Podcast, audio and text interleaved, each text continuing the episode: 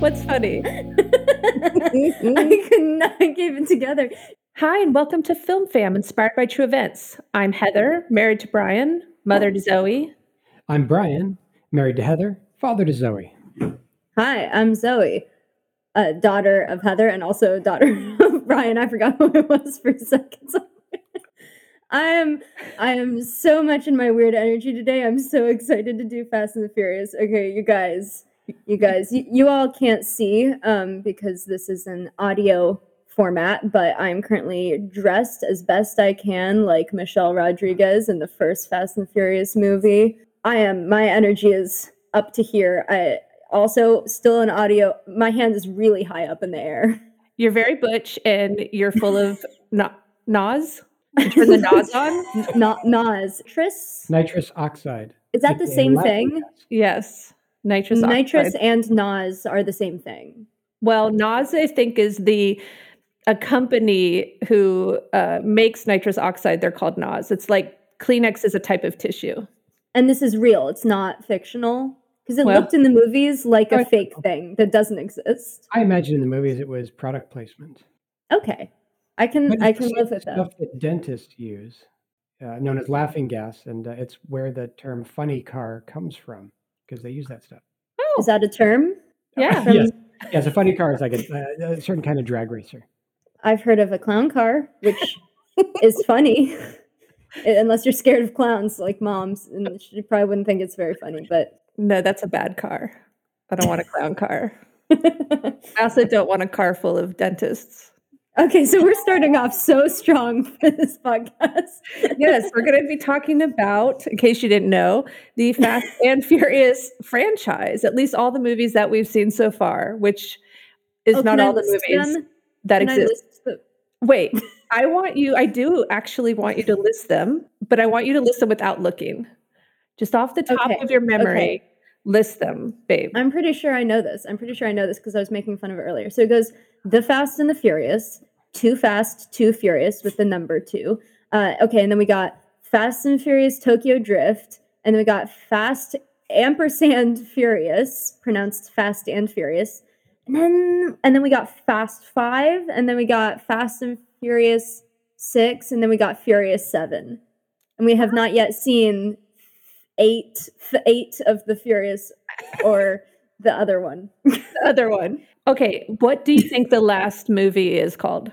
Well, I know the most recent one that's out right now is Fast and Furious presents Hobbs and Shaw because it's a spin-off movie, but I know that the one that that that's right. That's Okay. right, right? But what is after the Fate of the Furious?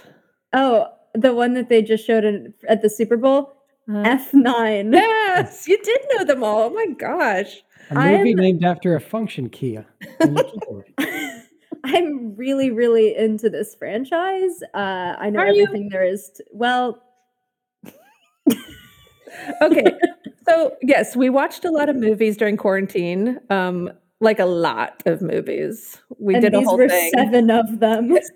It, right, right before uh, Zoe went back to college for the spring semester here in 2021, started watching the Fast and Furious movies, and we made it through episode seven of um, eight. Episode seven. Are they like the Star Wars movies? episode seven. Um, Imagine you were watching a TV show, and in the second and third movies, it was uh, episodes. It was just different people. And then after that, it was completely out of time. All right. So I'm wondering, Heather, was this inspired by any true events? Why, thank you for asking. Yes, it was. Um, it was inspired by a article from Vibe magazine, Vibe with a B. I've never heard of Vibe magazine. it's like Vice, but with a B. Bees? so while we're watching this, uh, the first movie, which Zoe had never seen, but Brian and I had seen back in the day, uh, Zoe asked a few times, she's like, "Is this real? Is, is illegal, this illegal street racing like thing? Is this real? Did they really do this?" And um, mostly, yes, at least in the first movie, But um, Before they start um, being international heisters, heisters, He- yeah. Hei- heisters. I don't know. There's no. I don't think that's a. Yes. So yes, the article in Vibe magazine is called Racer X, which, if you don't know, uh, you should know. It's based on a character from the Speed Racer uh, cartoon. The author of Racer X is Kenneth Li, and he uh, wrote this article. And then the article got picked up by Universal Pictures as like they're like, "Hey, we can make a movie out of this." The article Racer X is about people who modified Japanese compact cars and then racing through the streets of New York. Oh, this New York. New York. What time period was Uh, it this? came out in 1998. But Kenneth Li, he, like Paul Walker's character Brian, kind of got embedded in the scene. He wasn't a police officer, but he was a, an author and he go to the races and then he'd ride around with them and like learn how it's supposed to go. And he the original story, Racer X, ended up focusing on kind of this old school, been around a while racer named Rafael Estevez. And um, cool. yeah, so maybe he's like the Dom of the story, the Dominic Toretto of the story.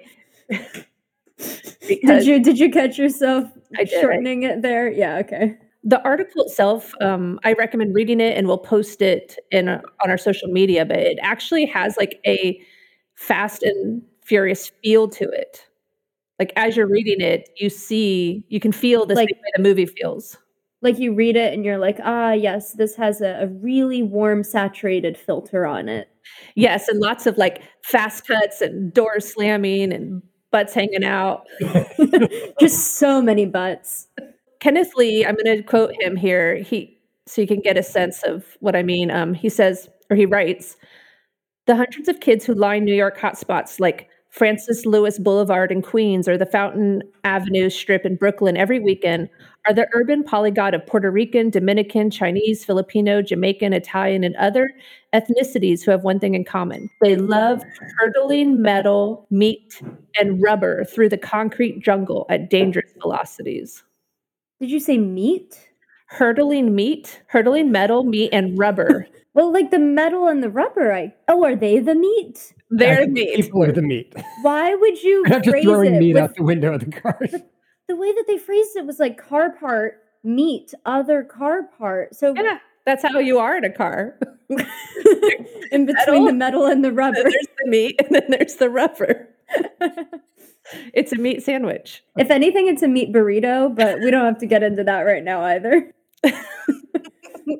So uh, Kenneth Li, he writes about a new breed of racer that started in Southern California and made its way across to the East Coast. And they aren't racing like American muscle cars like they do in Rebel Without a Cause or, or American Graffiti. They're modifying cheap or cheaper Japanese imports like Honda Civics, which is what you see in the Fast and the Furious movies. Rafael Estevez, like I said, he's like the Dominic Toretto of this scene in New York.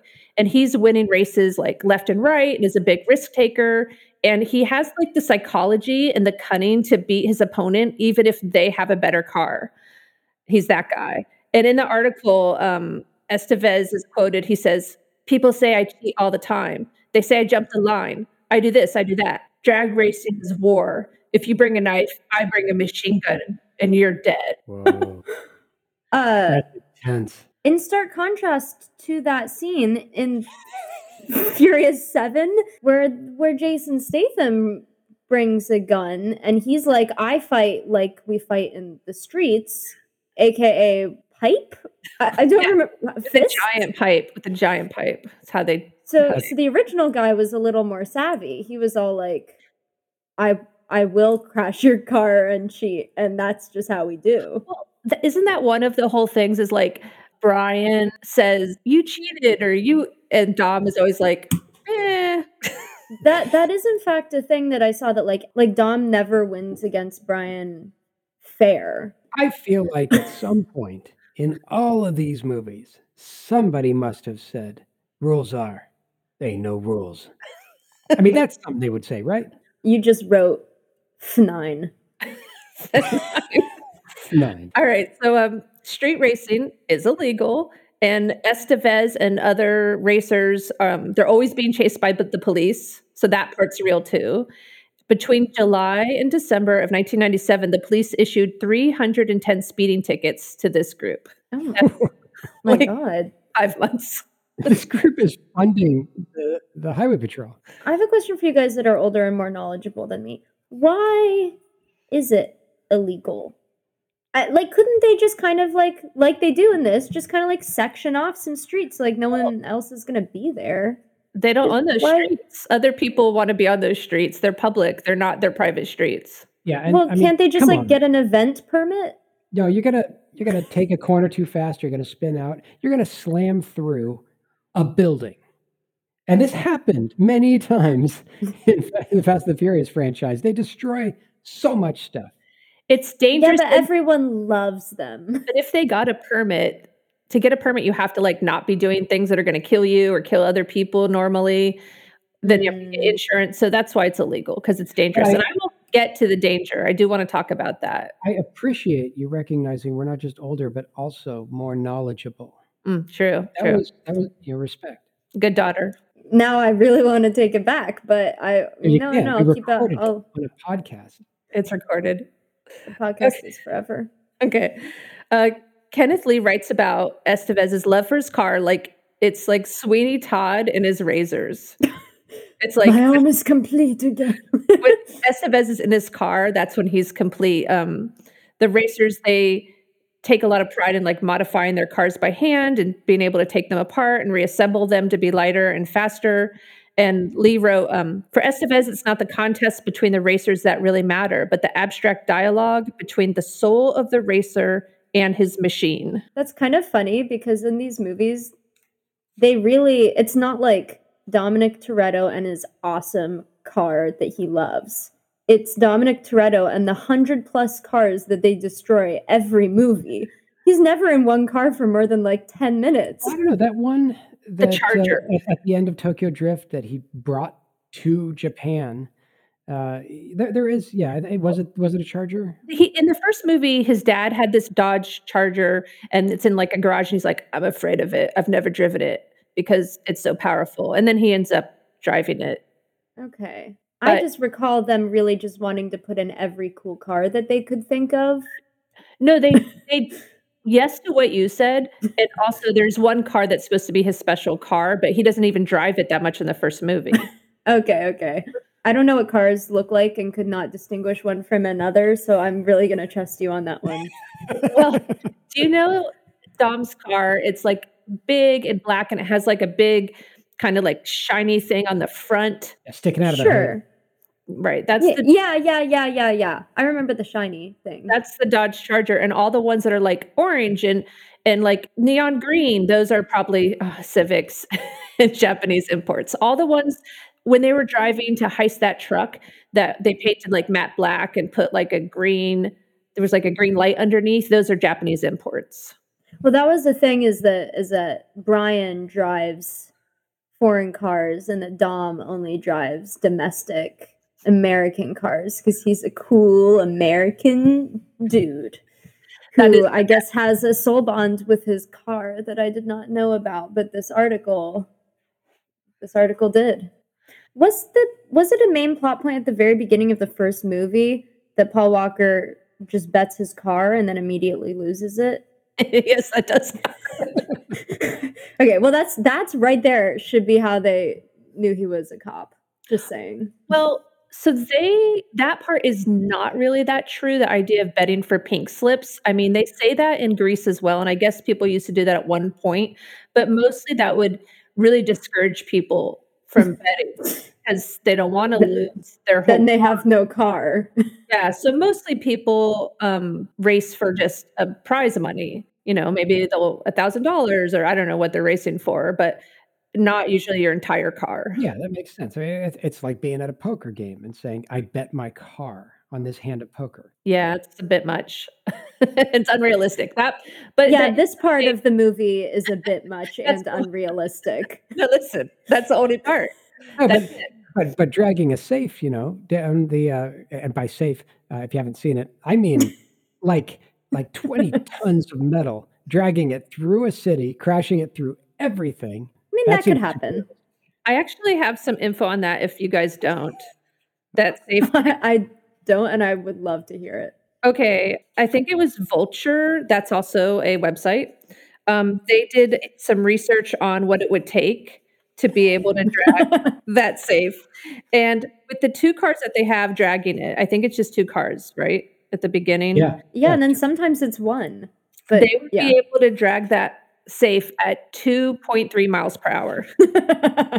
Yeah, But and it, they- it wouldn't slide along the ground like that. It would absolutely catch its corner and sides on things and tumble and and and break to- the cars. yes. But yes, do you think that it helped at all that they cared so much? Well, listen, if they wanted to drag it the way they did drag it, they would need like over 200 cars pulling it. So Racer X was about the New York street racing um, scene, but the West Coast, the California scene, is like much more established. And the writers who wrote the screenplay, once they got this article from Kenneth Li, they wrote a screenplay about it, and they researched in LA. Some things that are true uh, that they do block off the streets or the highway in the middle of the night. That is something they really do. Uh, they do all hang out in the streets in like a big party, and I like that. have their cars all parked next to each other. And although I read the New York, New York scene, there's fewer women in bikinis because it's cold. what? I am out. But, but then what happens to the butts? The butts, um, they have a little cutout for them. Wait, wait, wait. Do you mean they have a cutout of the pants so that they can open the butt, or they have cardboard cutouts of butts? Because there's a lot of ways I'm interpreting they print out butts and they tape them onto the back of the Yeah, pants. that I like that one.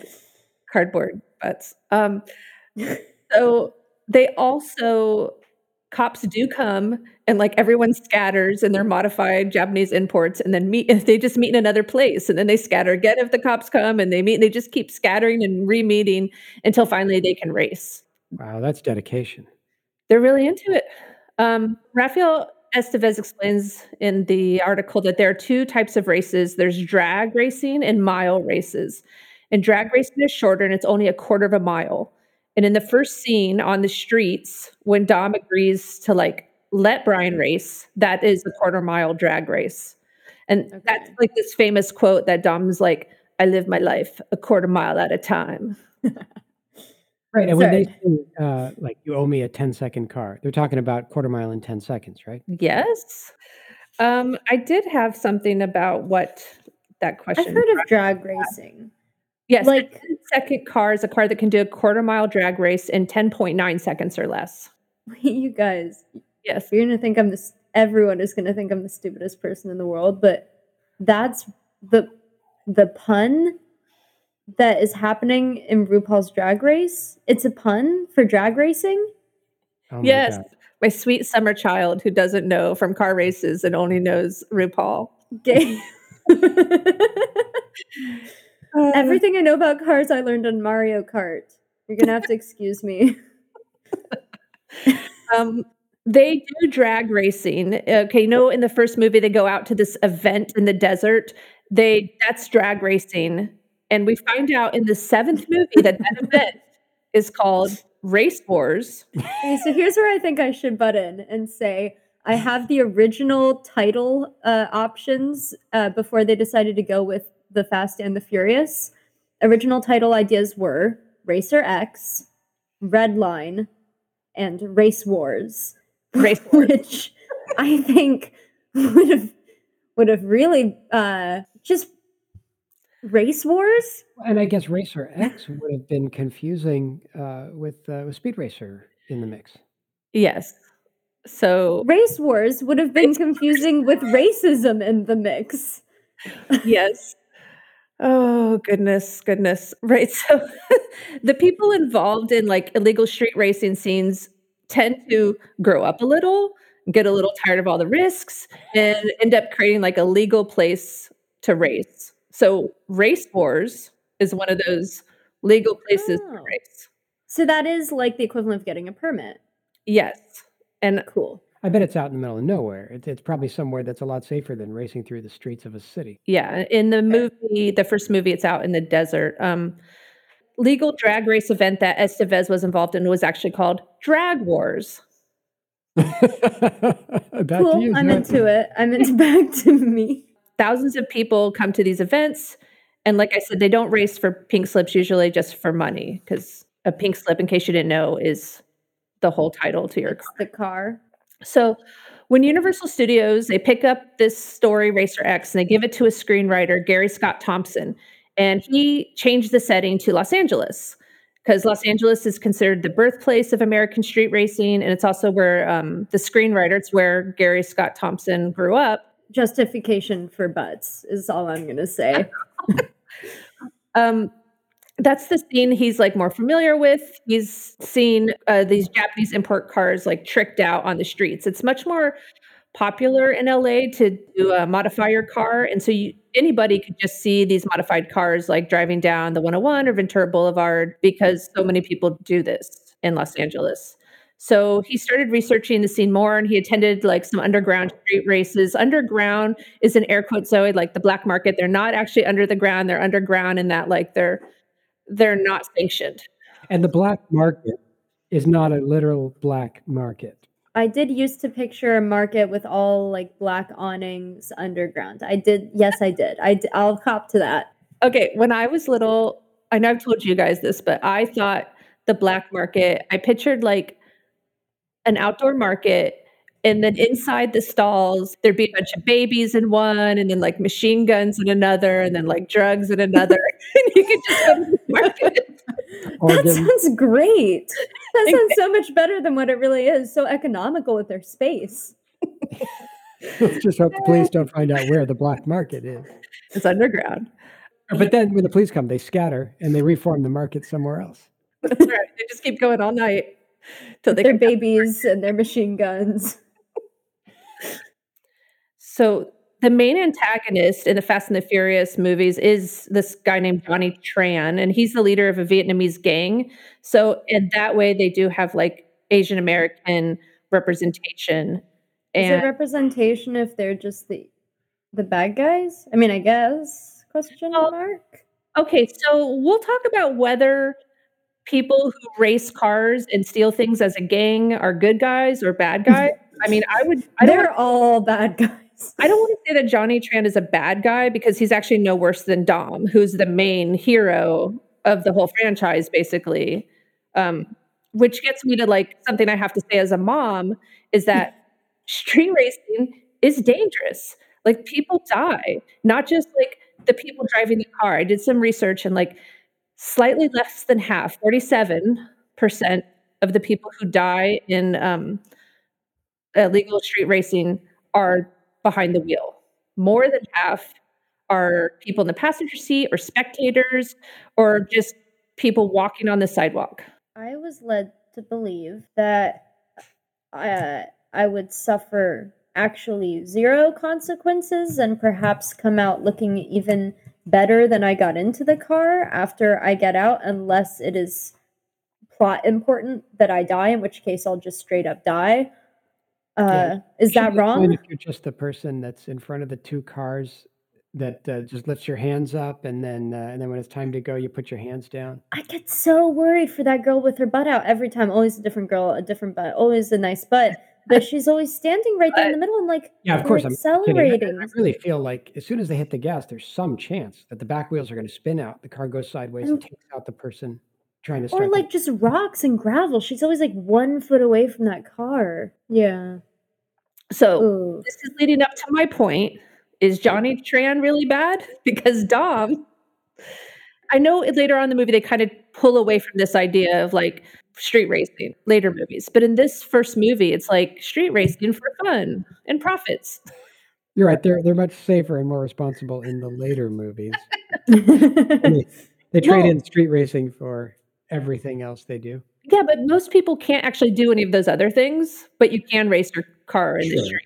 This is my little I'm about to wrap up, but I just want to say like wrap up my portion here, but I think that Dom's character and almost all these characters they're bad. They're the bad guys. Paul Walker included or Brian. I say the actor's name because it's 50-50 I'm going to call him Mark uh, while we were watching the movies, all seven of them. I just consistently referred to him as Mark. Neither the actor's name or the character's name or the name of anybody else in the movie, Hey, just Mark in my mind. yeah, but um oh Well, okay, but listen to this, okay? The reason that Dom isn't allowed to race at like legal racetracks is because when he was younger, uh, he's, his father was a professional stock car driver, Dom's father, and he saw his father get into an accident on the racetrack when another racer, uh, his name was Kenny Linder, clipped the bumper of his dad's car. And his father says was killed instantly when his car crashed into the wall at 120 miles per hour and burst into flames. A week later, Dom finds the guy who accidentally hit his dad's car and then beats him with a wrench. It says he only intended to hit him once, but he lost control and he kept hitting Linder with a wrench until Dom, until he couldn't lift his arm anymore. Linder suffered severe injuries to the left side of his face, rendering him unable to race or drive. And he later found work as a high school in a high school as a janitor and had to commute to work on a bus. Ladies and gentlemen, your protagonist. And Dominic was banned for life from the tracks. I didn't remember that that was days later. See, I ha- I remembered some of that, but I thought that it was like heat of the moment. But no, he he tracked this guy down and then beat him near to death with a wrench. And then I guess was the cause of him having to commute by bus. Oh, the horrors.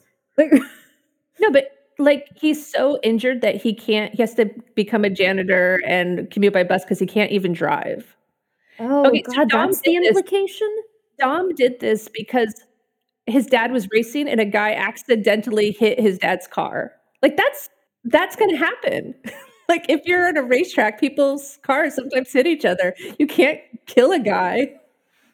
And so Dom was like, I'm gonna become a racer. And a thief.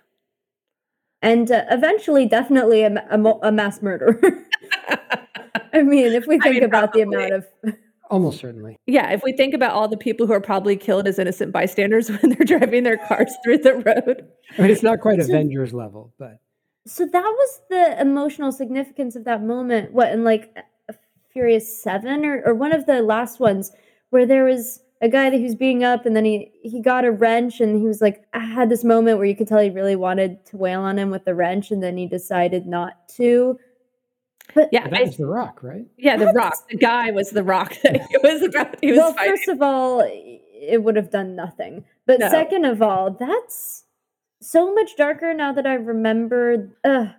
Right that's so that's that's the world we have to kind of inhabit when we're watching these movies and They'll just That- say that happens and then not address it. right there's there's no like emotional stakes to the racing or the things that are happening in that way because no one can get hurt and that's just kind of how we're supposed to see it but i want to say in the real world you would get hurt and people die and it's not always you the person who's racing who you think that you're taking that chance for yourself it's other people who are spectators or just walking across the street And the main person who did die, they kind of ruined that. Spoilers for Fast and Furious. In in Tokyo Drift, the original thing is that Han just dies in a car accident. His car just like rolls over and like blows up or something through nobody's fault just because he was racing. And then they like go in and retcon it that like Jason Statham murdered him. But even in the original in 3, it was supposed to I think just be the dangers of street racing.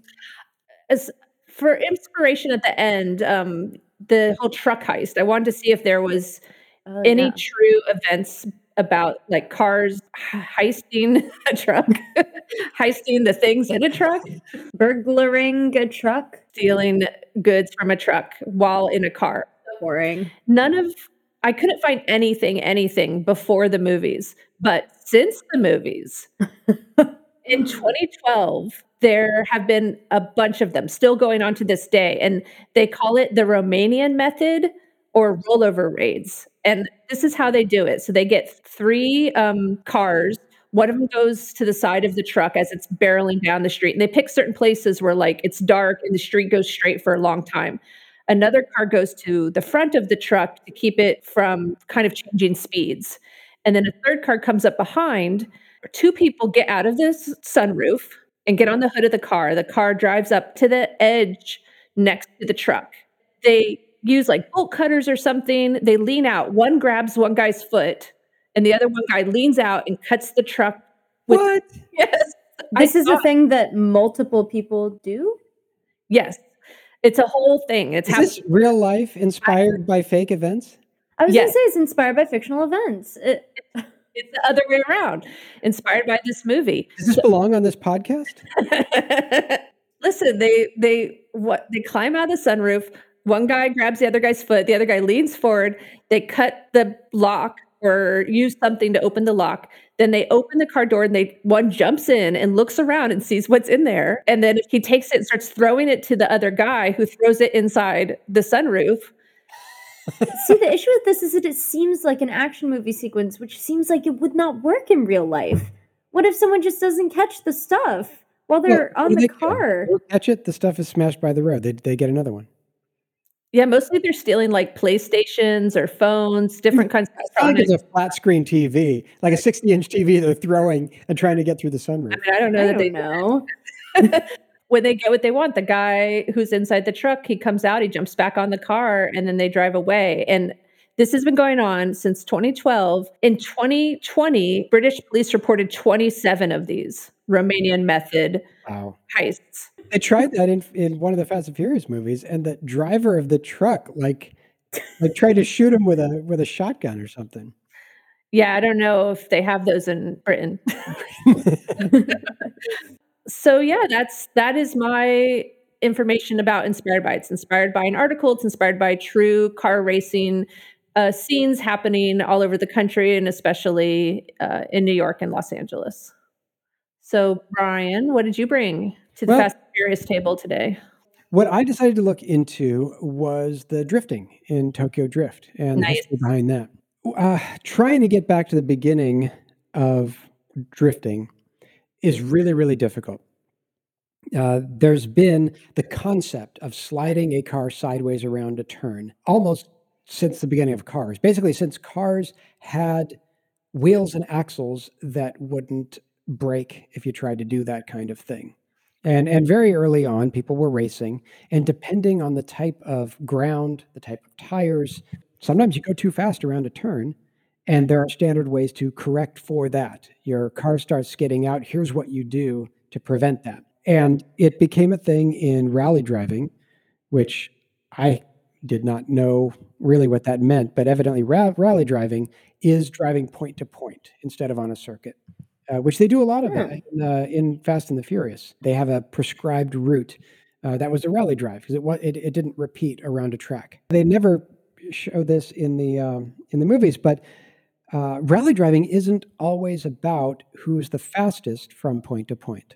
You go point to point, but sometimes it's you you only know the first and last point, and the objective is to get there in the shortest distance or with the best route by some uh, by some metric. Or sometimes they have an ideal time it takes to get from A to B, and the winner is not the fastest, but the person who is closest to the amount of time that they're trying to take. Oh, That's I- very smart. I feel like in the early 80s, there's lots of movies about rally racing, like through the desert or through the this, through the jungle, through the, it was like a whole genre of movies. Yeah. Wait, so Go ahead. making the Kessel run in less than five parsecs is a rally race because parsecs is a measure of distance. So you're trying to make the Kessel run in like a specific amount of distance Okay, okay, by uh, taking the best route. It's 12 parsecs. Shit. Ah, I sound less knowledgeable. Yeah, well, we're older. So we were, you know, we were actually there. But I was right about explaining the mechanics. Sure. Yeah. Yeah. Yeah, less than 12 parsecs. Yep. I'm I'm right. It's a it's a rally race where they're trying to get it with a specific route. Yes. Go on. No, no, you get that one. So I feel like I don't get it. Anyway, there is, uh, it seems like a fundamental difference between, uh, say, NASCAR or Formula One, and they're on a track that is groomed, it's smooth, it has great traction, and the cars have wheels that are smooth. They're made out of special rubber and they grip really hard. The object there is not to skid out. You want to go as fast as you can without skidding and take a tight, clean turn where the car goes where you point it. Um, but then there's other races where that's not the case. If you use a street car with normal tires, if you're on a street uh, or on gravel or on dirt, that opens up this whole concept of, of drifting, which, uh, as I speak, so, somebody is going to listen to this who actually knows what they're talking about and knows that I don't know what I'm talking about. So if I'm talking about drifting and you're like, shut up, Brian, that was a power slide, uh, then okay. But I'll, I'll, I'll go through this as best as I was able to figure it out. Power sliding uh, seems to be the earliest version of this, where you start a turn and you simply take it too fast and you're okay with that. And the car at the apex of the turn, it skids out and you turn the wheels the other way to keep them pointed in the right direction and you hit the throttle and you use the, the rear wheel drive uh, power to point you the way you want to go, even if the car is not pointed that way. And you can force this to happen by hitting the throttle harder. You're on a turn and you got a good line, but you want to power slide, you hit the throttle harder and you'll lose traction. And and then you correct for that and you're power sliding. If you're drifting, it's a different mechanic because you're supposed to start sliding before the turn and you slide all the way through the turn. Okay. Yeah. Mm. And there's different techniques to make that happen. You can use the handbrake, uh, which is which is interesting because if you use the handbrake and you just pull the handbrake up, uh, you lock the back tires. If you're on a manual transmission car, that stalls the engine. So there's a complex interplay between the handbrake and the clutch so that you're temporarily in neutral while you lock the back tires and then you then you put the, the gas back in so that it doesn't stall when you reapply the power and so many of these methods sound so difficult to actually do. Yeah, you you guys are lucky that not only uh, am I not that good at driving, but also I don't like it that much because you're just really giving a whole tutorial on how to do this dangerous thing. Yeah. And you don't know how to drive stick. Oh yeah. Well, that too. Yeah, but call you me could, out. you could do most of these with a uh, uh, with an automatic rear wheel drive car. Uh, Well, thank you. I won't. Oh, I have to say, I have to throw in. I used to have a mini, and that's the original like rally car. yep. Yeah. A mini? Yeah. The Mini Cooper and the Cooper S were rally cars made for that. Wow. Okay, but I Yeah. never did drifting in it. I thought they were made to Yeah. be quaint and twee. Once I did a power slide by accident, getting on a, a freeway on an on ramp where uh, there had been a spill of some sand, and I I lost. I I just spun out. I didn't I didn't expect it, and I wasn't counter steering or anything. I did a lot of stuff by accident. if you're if you're on a snowy road, uh, a technique that was made for oh that. no, no, you're giving real examples of how people can do this. I am. I Oh, am. There's something called the Scandinavian flick. Oh, These I love these names. roads, and you can see videos on uh, you know someone going around a curve on a snowy road, uh, where turn to the outside of the curve. Uh, I guess to get a little bit of momentum outside, then you flick the wheel to the inside of the curve Mhm. to bring the front of the car in while the back is still going out. Yeah. Then you go back the original way to counter steer, and you hit the gas so that you're you're drifting around this this curve. Yikes. Yeah. And I there are, can't even picture that. Scandinavians, man. there are other ways to uh, to cause drifting, cause the car to start going sideways in preparation for getting into the turn. In rally driving, it was only reasonable for those legs where the uh, where the traction was bad, and you had to compensate for that, or your tires weren't good. You know, the, there, it, there's a whole range. It's not all just professional rally driving. People had just street cars. Uh, it was very common to do to use streetcars for this, and uh, and people were doing what they could to get speed around turns. Then enter this guy named uh, Kunimitsu Takahashi. Takahashi. Um, he was the first Japanese racer ever to win a motorcycle Grand Prix uh, back in Germany in 1961. And he was uh, he was a big deal on the motorcycle, but he crashed in 1962 in uh, a race in Isle of Man, and he had bad injuries that ended his motorcycle career. He's healing, he's recuperating, and trying to think of what to do with his life next. And he decides, hey, car racing. Car racing is something that uh, that I can physically do now that I can't physically race a motorcycle. So he checks out some rallies, and he sees one uh, where a driver named Roger Clark out of uh, Leicestershire. He was going around some corners and and, and power sliding, and he latched onto this and decided, okay, I I can make this a thing. I can make this a way to actually get around corners and not have to slow down and win a bunch of contests. And he does. He he goes the All Japan Touring Car Championship, uh, which later became Super GT. The cars that they used were not slick tire cars. They were uh, street tire type of cars, and he was drifting around every turn, uh, and the other drivers weren't, and he blew everyone away because he was able to do take the turns and not have to slow down uh, when he did it. His success with that inspired the Japanese illegal street rally racers to do drifting on mountain roads. I just have a quick question. Do you think you can drift in Mario Kart?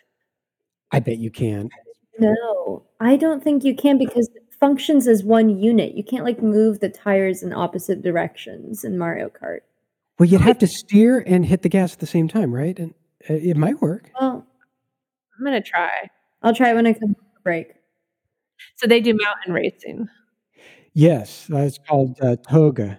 Uh, is the racers that do the uh, the mountain racing, and this became a a thing. That, and uh, he kept racing officially, and it inspired this underground illegal system to come up, uh, very much like they have in Fast and the Furious. And then eventually, this guy named uh, Keiichi Tsuchiya, uh, he mastered drifting, and uh, he became known as the Drift King, Drift King. I've Yeah, heard which they- that. which they mention in uh, in Tokyo Drift. They, they one of the guys is called the Drift King. He starts racing. He entered the Fuji Freshman Race Series in 1977. He made it to the All Japan Touring Car Championship, and he started winning a bunch. Uh, and uh, Takahashi was his hero, so he was, you know, basically on his way uh, along the route that he wanted. Uh, you know, eh, from the mountain roads and illegal street racing up to professional racing and winning. Big success. And there's a famous video of him drifting around uh, Mount Fuji. Uh, Ooh. Yeah, I, Wow. I watched it, and it's it's from the perspective of the driver. The video is taken from inside the car, well, and outside. You can you can see a, a lot of what's going on there, and that became famous. And because it became famous, he uh, he got his license yoinked uh, for street illegal street racing. But you know his uh, his life since then has been okay. There's a famous manga and anime uh, called Initial D, and the lead character uh, Takumi Fujiwara was based on him, and he consulted on the production of, of both the manga and the anime. Wow. He consulted on Tokyo Drift. Mhm. He was a stunt coordinator and stuntman. He did some of the driving in Tokyo Drift, uh, and he had a cameo as a fisherman. Oh. and I didn't go Tokyo back into the movie to try to find him, but uh, he's credited. Okay, well, no, I remember the fisherman. So do you remember when um, whatever the white boy's name was who couldn't Tokyo drift, and they were having him be in this like parking lot behind some buildings by a water, and he kept like running into everything while he was Oh, training. during the training montage. Oh, and the fisherman's like, yeah, that guy's terrible. Yeah, You know yeah, but that's it. about that movie is that's the only one where we ever see any of the main characters learning how to do anything. After that, they all just have in, immense knowledge of every form of driving and also martial arts with And safe cracking, computer hacking. Well, they had a life before racing. like sword fighting in that last one. in part, actually, in large part, based on this guy becoming so famous and being known as the Drift King. Uh, slowly but surely, drifting becomes a legitimate sport. Uh, in 1986, Carboy magazine Our boy. It hosted the first ever drift competition, uh, but it was unsanctioned. Then in 89, Video Option magazine hosted the first sanctioned race. They called it Ikaten. And that originally had five drivers drifting as a team. Uh, I'm Hmm. not entirely sure about the rules of that one. Uh, what what it means? I mean, five drivers. It's like synchronized driving, I guess. Uh, They did that in one of the Fast and Furious movies, I yeah, think. they showed them doing that on a mountain. It was mountain driving, and they were all drifting around all the turns.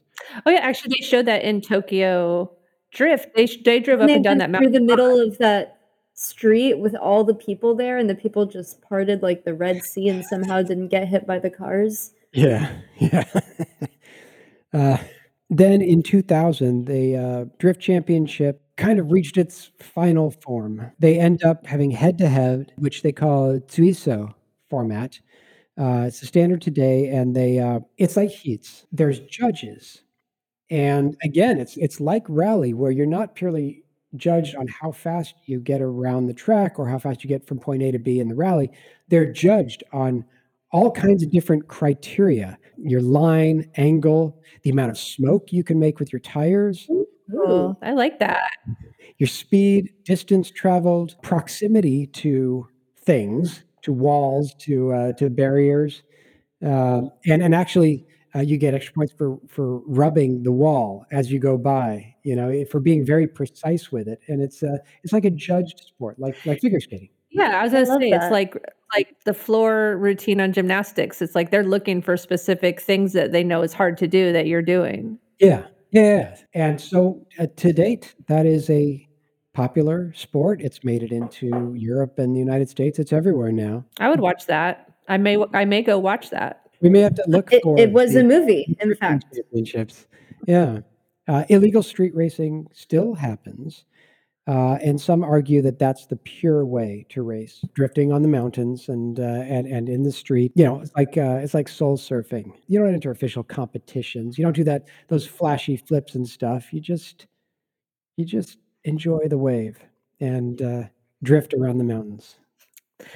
Brian, I wanted to ask you. Um, I think I know you actually used to race some, didn't you? Didn't you race on a track before?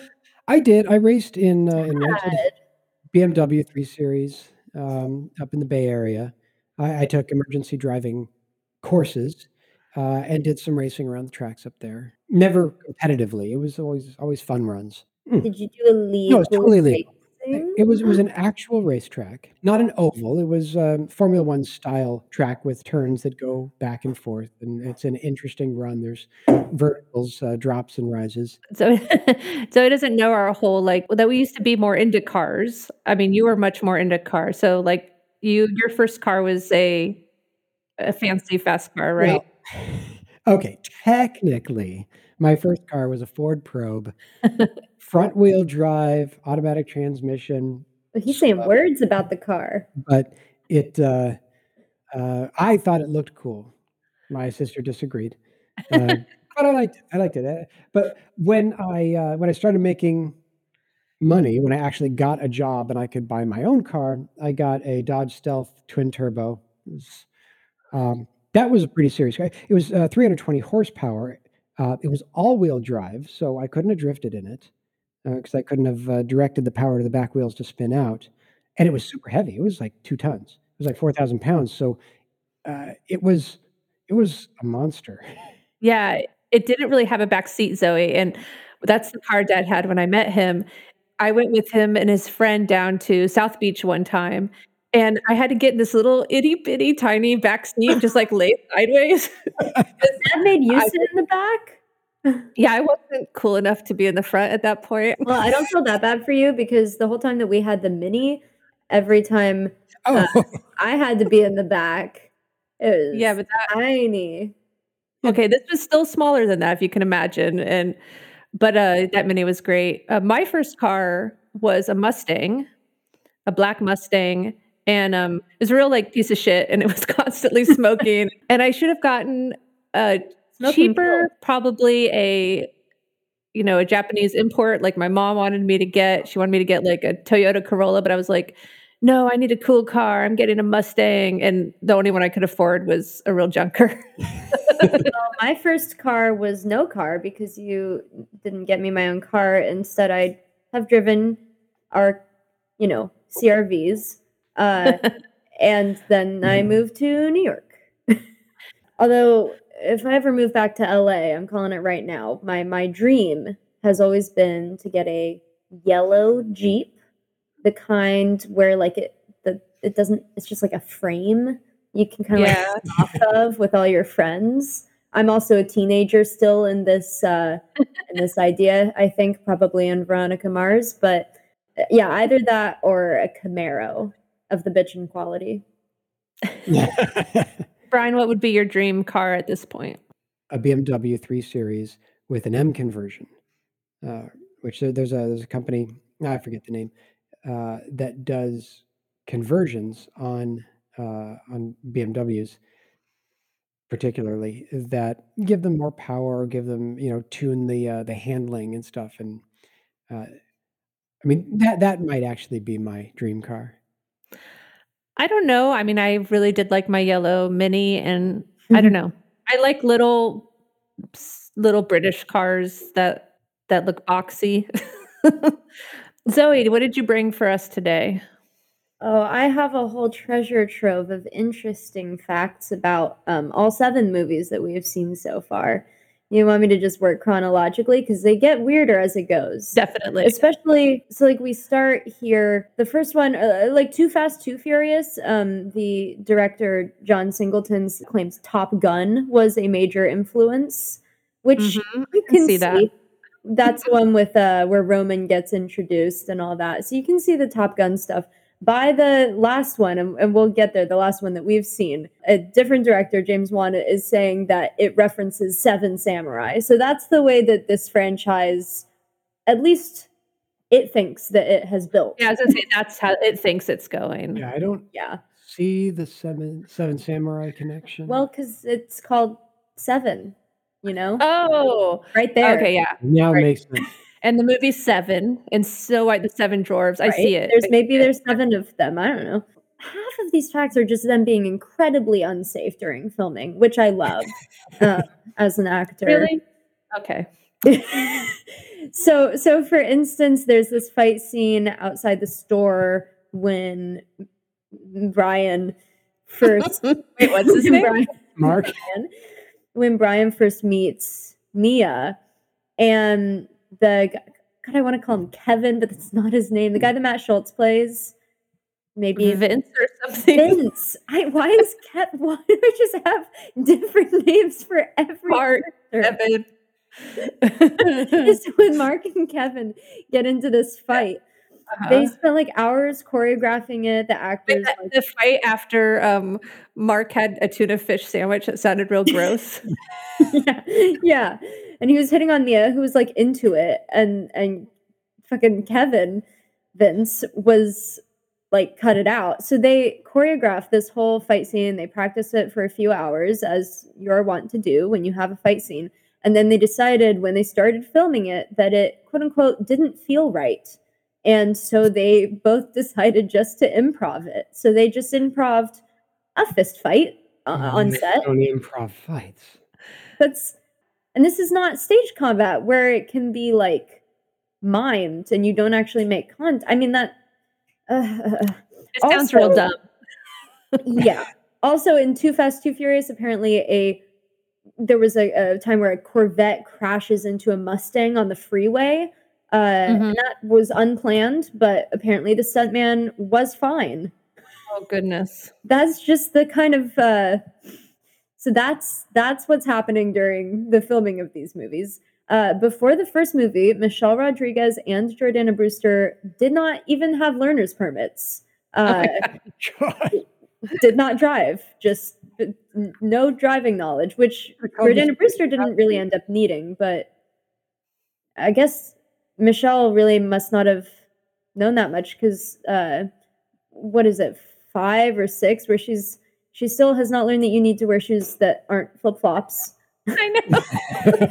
that upset me so much. I'm like, she's racing and she has on flip flops. It's not good. You can't you can't race with those, in my opinion. Someone who could drive and did in the Fast and the Furious was Kevin Sorbo of What? Hercules? Hercules and Hercules? you know being kind of problematic on the internet fame.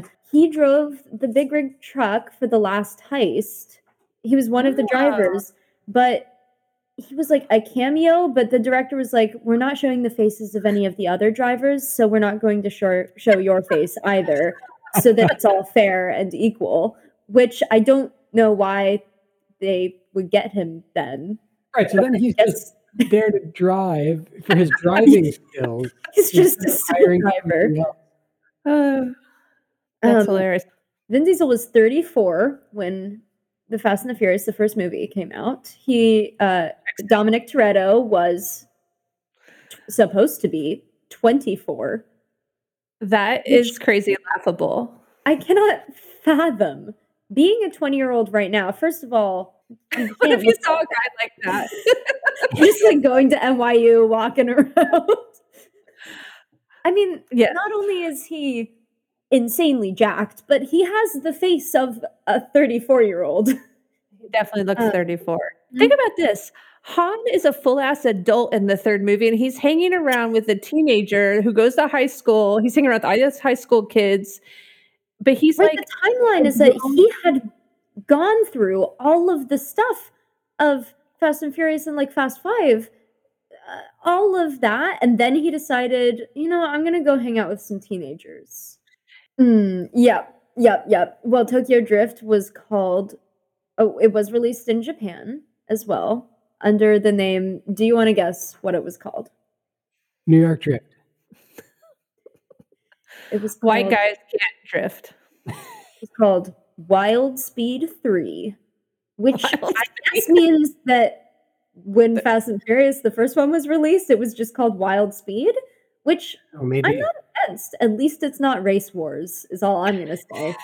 Things only get more batshit from here as the movies go on. So in Tokyo Drift, there's something like a hundred, a little over a hundred cars are wrecked for that movie. For the next one, Fast and First and Furious, uh, 240 cars are built just for that movie, um, many of which are fully destroyed. Oh, the tunnel, and that that's the movie that has the tunnel Okay. thing. This is not important trivia, but I think it's cute. Is that apparently they used little spray bottles to spray water on themselves to look sweaty enough for their tunnel driving scene. I love the dedication to machismo in these movies. Um, They Which- are quite dedicated. A little Which- too dedicated. no one embodies machismo better than The Rock, right? I mean, he has something going on there, yeah. Right. So, guess who they wanted for Hobbs originally? Because it's not The Rock. okay, it's not The Rock. They Someone want- for that character, you know, that like fucking awesome dude. If Uh, you're not going to guess it, Timothée Chalamet. Kurt Russell. Tommy Lee Jones. and imagine He's old what now. this movie franchise would have been with Tommy Lee Jones as. Hobbs. I love Tommy Lee, but he is. He was old in the early 2000s when yes. when the series began. Yeah. I don't. I don't think he. It would be uh, quite the same series if we had Tommy Lee Jones as Hobbs. The The Rock brought something special, like um, pro wrestling, actually. Like Yeah. uh, in Fast and Furious Six, uh, he references one of his catchphrases as The Rock, which is "Guarantee," which is difficult to say, but I enjoy it. And also, he mentions the walls of Jericho, uh, which is a reference to Chris Jericho. Sure. Yep. Does he say, "Can you smell the rock is cooking?" Or does he open up any cans of whip ass on people? He doesn't, but in Furious Seven, the finishing move in his fight with Jason Statham is called is the rock bottom move that he Yeah. uses. Ah, So Yeah. he he brought that all over with it. A Um, huge personality. The, the the box office takes went way up right as he entered the series. Yeah. yeah. Yeah. They made the Um, right business choice having him there. The Rock is so charming. when he's laid up in the hospital in Furious Seven, and he's uh he's watching a football game, right? Mhm. He's watching his own, The Rock's own college football game. he played football in college. I think that's darling. That was one of the craziest moments of this whole franchise. that Let's when he flexes and busts his cast off. I mean, there's a lot of crazy stuff in this franchise, but that was one where I just like, I was astounded. Was his arm? How long was he in there with a broken arm? Overnight. I don't know. It wasn't very long. his arm was still broken, and he just did that with his cast. I like that moment though because when I saw that, I was like, oh, they know what kind of movie they are, and it's not a serious movie. It's a movie where that could just happen. Yeah, they were embracing that. They were creating that. I have a couple last little tidbits that are just sort of about um, in Fast Five when Gal Gadot was introduced. Her name never, never happened in the film. I know. No ever Yeah, I noticed. I didn't. know- I was like, "What's her name?" Later, they're like Giselle. Yeah. the next movie, Fast and Furious 6, first time that Brian and Letty ever directly speak to each other. That's weird for I think sure. that they were scared that if they talked to each other that that Brian would steal her away from Vin Diesel. I don't know. No. Maybe it's kept her sequestered over by Vin Diesel. And that's, That's pretty very- control. The That's best very character. weird. That's weird Yeah. if you think about it. And Deckard Shaw, who is the main villain of Furious 7, right? And there's so much hype leading up to him. He has 17 lines in the whole film. Wait, 17. Yeah, in the whole movie. What? Um, and to round it off, uh, I would love to tell you guys that it is, uh, uh, quote unquote, arguably the largest number of bald actors in the main cast ever involved in one film, just barely eclipsed by Alien. Wait, I feel I mean, like when you think about it, There's Dom. There's The Rock. Jason Statham's character. right? And then there's there's uh Ludacris and Roman. Oh, They're all Ah. bald. Why is every guy bald in these movies? Are they scared if they have too much hair, people will think they're a woman? yes, they have a lot of things they're afraid of. Well, I'm, I'm trying to remember. In Snow White and the Seven Dwarfs, uh, the dwarfs had had hats on, but were they bald? Because that's seven right there. They destroyed the terracotta warriors. So They would, yeah. I'm upset about when I saw that happen. I'm like, I hope that those are not the real. Even in in world, I hope they're not supposed to be real terracotta warriors. Yeah, I mean, if they weren't villains before that, once you They destroy were. the terracotta warriors, I mean, you're you're out. You're That's out. not- that whole thing was so upsetting to me where they got this fancy, fancy, fancy car and then they only drove it for like 10 minutes before completely destroying it. So, Furious 7, the last one that we've seen, uh, uh, uh, okay, I told you that in Fast and Furious 240 cars were built for the film. In Furious 7, 230 plus cars were destroyed for the film. Oh my That's just the ones that got quote unquote destroyed. So this super fancy car is that the one that they drive off of a cliff? I think it's the one that they drive from one building into another building and then also into a third building. Uh, Oh, yeah, that they only drove that inside, drove that inside buildings. they never drove it out in And the then they got right? out and well, it they're not it- guilty of street racing at that point. they're guilty of destroying the terracotta warriors, which is in my opinion worse, but you know, it's debatable. They also definitely murdered people with that safe that they were dragging around behind their car crashing into buildings. But, Oh, definitely. Yeah. you know, they're they're the good guys. Yeah, somehow. um, well, I wanted to talk about um, while I was researching this episode, Brian and I watched a movie um, that's a classic, but it's the first time either one of us had seen it um, Rebel Without a Cause. And uh, Zoe has also seen it now. There's a scene in that movie where James Dean uh, races a gang member, and Natalie Wood is standing in between their cars.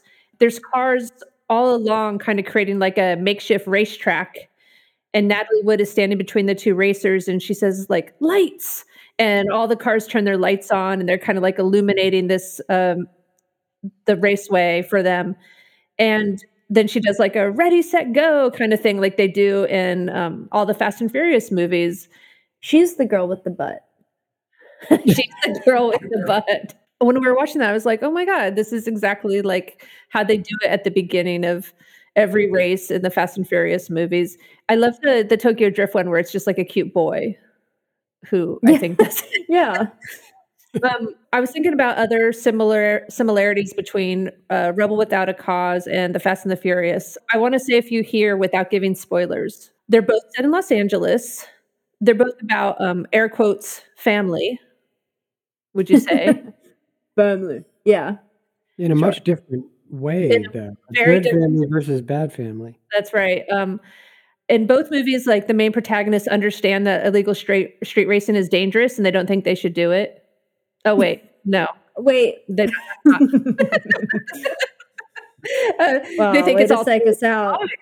they think it's totally fine to do that in Fast and the Furious, but in Rebel, he's like, "Why are we doing this? This seems dangerous." In the Washington Post review of the original The Fast and the Furious uh, movie, they called it "Rebel Without a Cause Without a Cause." Oh man. oh no.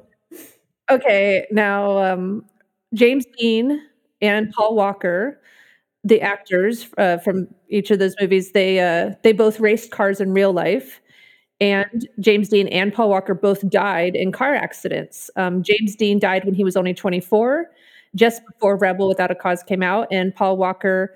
Um, while they were filming the seventh movie, and they were both in Porsches when they died. Yeah. And um, there's not that much else in common because Rebel Without a Cause is like a genius movie that's like so modern for its time. It's really still applicable, and there's just so much to think about and talk about. And um, And the so Fast and is Furious movie is entertaining trash. Ah, Talk like that about my favorite movies of all time. Actually, there's one more thing that they have in common. They are both very homoerotic. Homoerotic. Yes. Yes. so so much. The the tension between Vin Diesel and Brian in the first movie and then the tension between Brian and Roman in the second movie. Oh, so much. They're they're constantly like touching or wanting to wrestle or somehow be able to like touch each other's body or touch each other's cars to each other's cars. oh yeah, I mean, we're not pretending that Dom is not fully in love with Hobbs, right? He is obsessed with him. Something stayed his hand when he had that wrench. It was love. It was love. So yeah, You in, know- in in Rebel, like there's a lot of homoeroticism, and it's in the. I mean, it's in the subtext, but it's not. It's also not just subtext.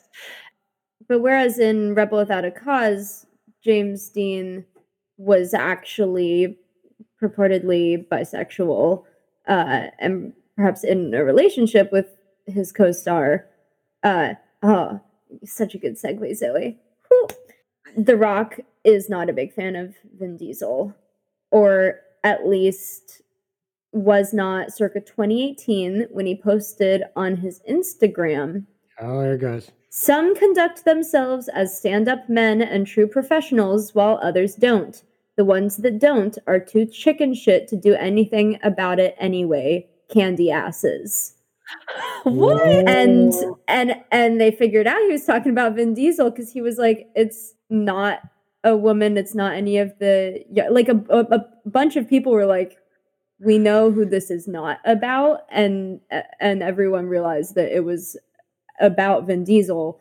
They haven't like said anything since that they're like fighting or feuding, but some people in the cast were like, yeah, they both they're both alpha males and they both want to be the alpha male, which I think is still somewhat um subtextually homoerotic, but I you know what? The Rock can say whatever The Rock wants to say about Vin Diesel because he has like three heads uh, on him. You know, like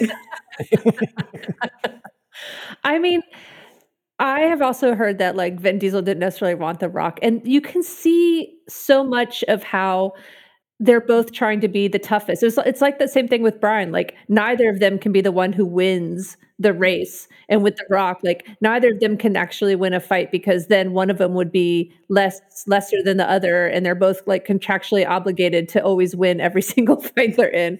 It's so Yep.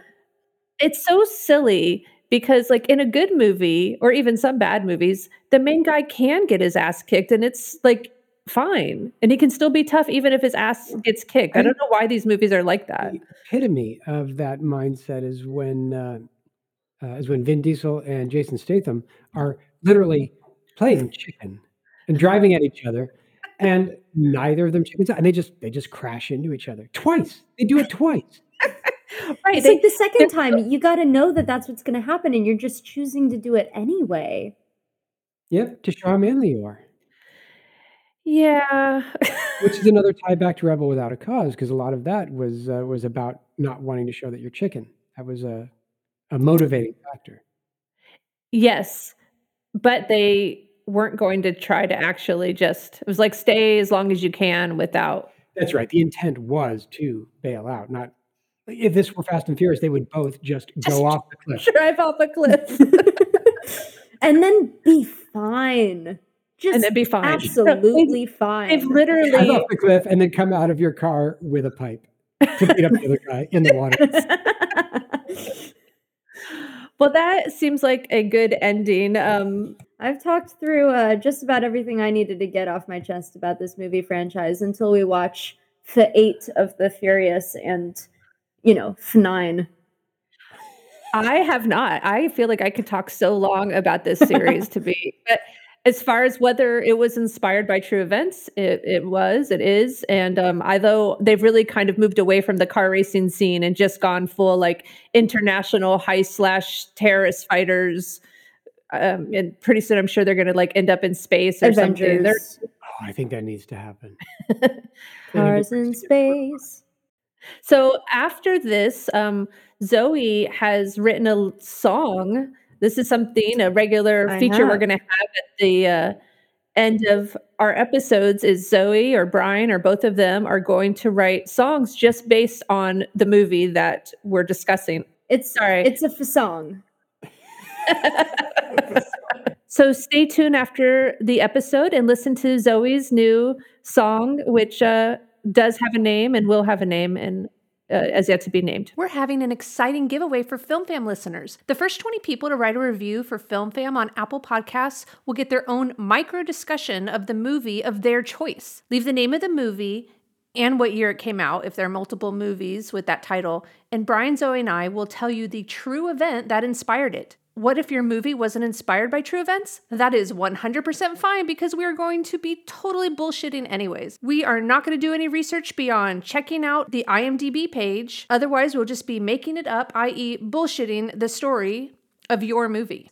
And we will share a couple of these micro stories at the end of each episode. If you've never left a review on Apple Podcasts, it's not hard. If you're listening to this on your phone, go to the show page by clicking on our show icon.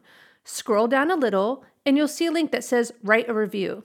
You can also click on the three little ellipses on the episode page and then click Go to Show and scroll down and click Write a Review. Just be sure to leave the name of your movie that you want us to discuss in your review. I can't wait to see what films you folks submit. So go on Apple Podcasts, give us a review, and the first 20 will get something that is probably going to be pretty silly. Thanks, Film Fam.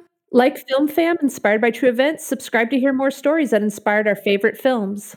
For photos and links from the show and other shenanigans, follow us on Instagram at FilmFam Podcast, on Twitter at FilmFam underscore podcast, and on Facebook at FilmFam Inspired by True Events. If you have any questions, comments, corrections, or films whose inspiration you'd like us to explore, you can email us at filmfampodcast at gmail.com. Thank you, Brian. Thank you, Zoe. Thank you all for listening. See you next time. Bye. We're gonna play that out with music. Hi, I'm Zoe, and this is a little ditty I wrote called 1327.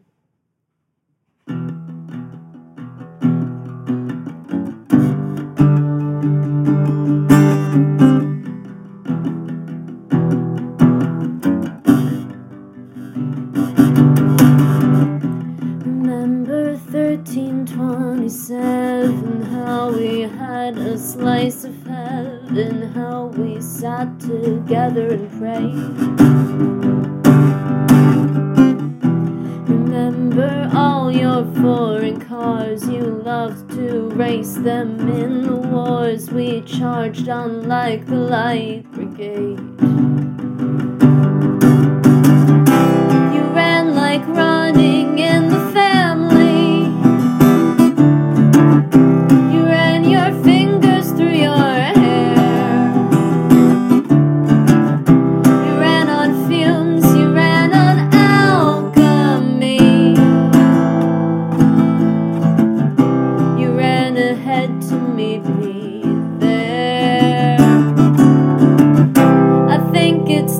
to call it. I'll take the second place for once and last. I'll cut the gas and let you win this race. Remember speeding past the border, how we laughed at law and order, how we dreamed of what we could.